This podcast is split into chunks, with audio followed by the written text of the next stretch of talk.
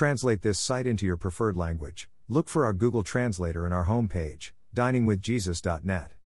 Traduce este sitio en tu idioma preferido, busca nuestro traductor de Google en nuestra página de inicio va, diningwithjesus.net. Pastor Chris White says to all of you, Hello, my friends. May the Lord bless you today. Hola, mis amigos. Que el Señor los bendiga. The Stations of the Cross, also known as the Via Dolorosa, is a narration of the final hours in the life of Jesus Christ on earth that continues to provide spiritual conviction for every Christian and application to our lives. The stations of the cross serve as a stark reminder of the humble manner in which Jesus was willing to set aside any privilege of deity in order to provide a path to salvation through his sacrifice. There are several widely accepted versions describing those final hours, one being biblical and the others being more traditional accounts of events in Jesus' final hours. The traditional form of the stations of the cross is as follows 1. Jesus is condemned to death. 2. Jesus is given his cross. 3. Jesus falls down for the first time. 4. Jesus meets his mother Mary. 5. Simon of Cyrene is forced to carry the cross. 6. Veronica wipes blood off of Jesus' face. 7. Jesus falls down for the second time. 8. Jesus meets the women of Jerusalem. 9. Jesus falls down for the third time. 10. Jesus is stripped of his clothing. 11. Jesus is nailed to the cross, the crucifixion. 12. Jesus dies on the cross. 13. Jesus' body is removed from the cross, the deposition or lamentation. 14. Jesus' body is placed in the tomb. In the traditional form of the stations of the cross, however, stations 3, 4, 6, 7, and 9 are not explicitly biblical. As a result, a scriptural way of the cross has been developed. Below are the biblical descriptions of the 14 stations of the cross and the life application of each. First station of the cross, Jesus on the Mount of Olives, Luke 22 39 46. Jesus prayed on the Mount of Olives for his Father to take the cup from his hand that meant his death on the cross. It demonstrated the humanity of Jesus, Luke 22 39 46. It is not difficult to imagine how great his anticipation was concerning the events he was about to face. There comes a time in the life of all Christians when they must also choose between God's will and their own, and that choice, like Jesus' choice, displays the level of commitment and obedience to God, as well as the true condition of the heart. Even though Jesus was aware of the fate he was about to face when he prayed on the Mount of Olives for God to alter the events, his prayer was that the Father's will be done regardless of what the future held for him.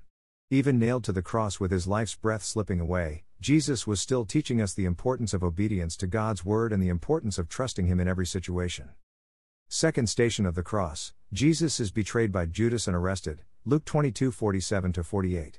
Judas not only became one of the most despised characters in history when he betrayed Jesus, he also became a haunting reminder to every Christian that there have been times they have fallen to temptation to sin. For the Christian, stumbling in sin is like betraying the one who gave his life for us. How much greater is that betrayal when the sin is a chosen behavior, deliberately turning away from spiritual conviction? Luke 22 47 48. Judas lived with Jesus and sat at his feet learning from him for years. But because his heart was not truly transformed by the power of the Holy Spirit, he fell away when tempted by Satan. As believers, we are told to examine ourselves to see if we are truly in the faith. 2 Corinthians 13:5. Third station of the cross, Jesus is condemned by the Sanhedrin, Luke 22:66 71. The Sanhedrin council, made up of 70 priests and scribes and one high priest, demanded that Pilate execute Jesus. This incident serves as a warning for all Christians to be careful not to exalt ourselves by self righteously judging others. Biblical knowledge and exalted positions in this world still fall pitifully short of holy perfection, and prideful thinking can easily be the downfall of even the most pious among men. The Bible teaches us to respect positions of authority, but ultimately it is God's will and God's word that should reign supreme in our lives.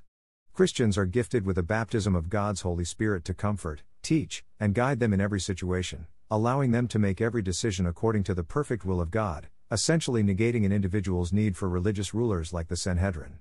The Jewish people's entrusting supreme religious authority to the Sanhedrin led to corruption among many of the priests and scribes of the Sanhedrin, and when Jesus began to teach a doctrine that undermined their authority, they plotted against him, ultimately demanding his crucifixion by the Roman government. Luke 22 66 71.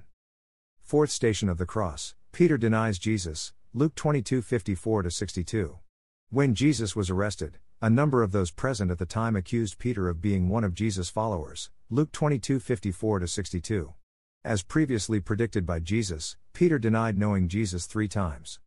Peter was Jesus' beloved and trusted disciple who witnessed many miracles firsthand, even walking on water with Jesus. Matthew 14 29 31. Even so, Peter demonstrated the weakness of humanity by denying Jesus for fear of also being arrested. Christians all over the world still face persecution and humiliation by the non believing in society, from verbal abuse to beatings and death. People might self righteously judge Peter for his denial of Jesus and his fear of what the Romans would do to him if they discovered his relationship with Jesus. But how many Bible believing Christians can say they have never remained silent about their faith in the face of discrimination, public or private?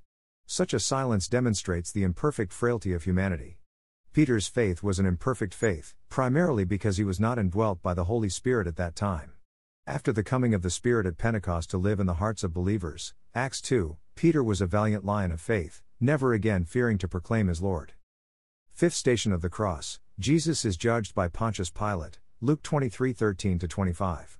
By today's legal standards, it is unlikely that Jesus would have been convicted in any court, especially since no real evidence against him could be produced. Pontius Pilate could find no fault in anything Jesus had done and wanted to release him, Luke 23 13 24, but the Sanhedrin demanded that Pilate order his execution. The Sanhedrin, who ruled according to strict Mosaic law and tradition, considered Jesus a major threat to their ruling authority over the Jews. Jesus taught the people that salvation was by the grace of God and not by adherence to the many precepts set forth by the Sanhedrin, and such teaching not only undermined the authority of the religious leaders, but it also posed a serious threat to the livelihood that they enjoyed as a result of their control over the Jewish people. Even today, the message of salvation by the power and choice of God, not by our own efforts, is unpopular. Human beings in their fallen nature always want to achieve their own salvation, or at least have a part in it, so we can claim at least a part of the glory. But salvation is of the Lord, who shares his glory with no one. Isaiah 42 8. Sixth station of the cross Jesus is scourged and crowned with thorns. Luke 22 63 65. The healing referred to in this passage is spiritual healing, or healing from sin. Pardon of sin, and restoration to the favor of God, are frequently represented as an act of healing. Over 500 years before Mary gave birth to Jesus, Isaiah prophesied that Jesus would be wounded for our transgressions, Isaiah 53 3 6, and bruised for our iniquities, and that by his stripes we would be healed. Seventh station of the cross Jesus takes up his cross, John 19 17. When Jesus took up his cross, he was carrying more than wood. Unknown to the many spectators that day, Jesus was carrying the sins of mankind, facing the punishment those sins deserved, which he was about to suffer on man's behalf. Jesus exhorts us in Matthew 16:24, If anyone would come after me, he must deny himself and take up his cross and follow me. He also reveals that this is not an option, and anyone who does not take his cross and follow me is not worthy of me. Matthew 10:38. Taking up our cross, an instrument of death, means dying to self in order to live as completely new creations. 2 Corinthians 5:17, in service and obedience to Christ. This means surrendering to God our will, our affections, our ambitions, and our desires. We are not to seek our own happiness as the supreme object, but be willing to renounce all and lay down our lives also, if required. Eighth station of the cross Simon of Cyrene helps Jesus carry his cross, Luke 23 26.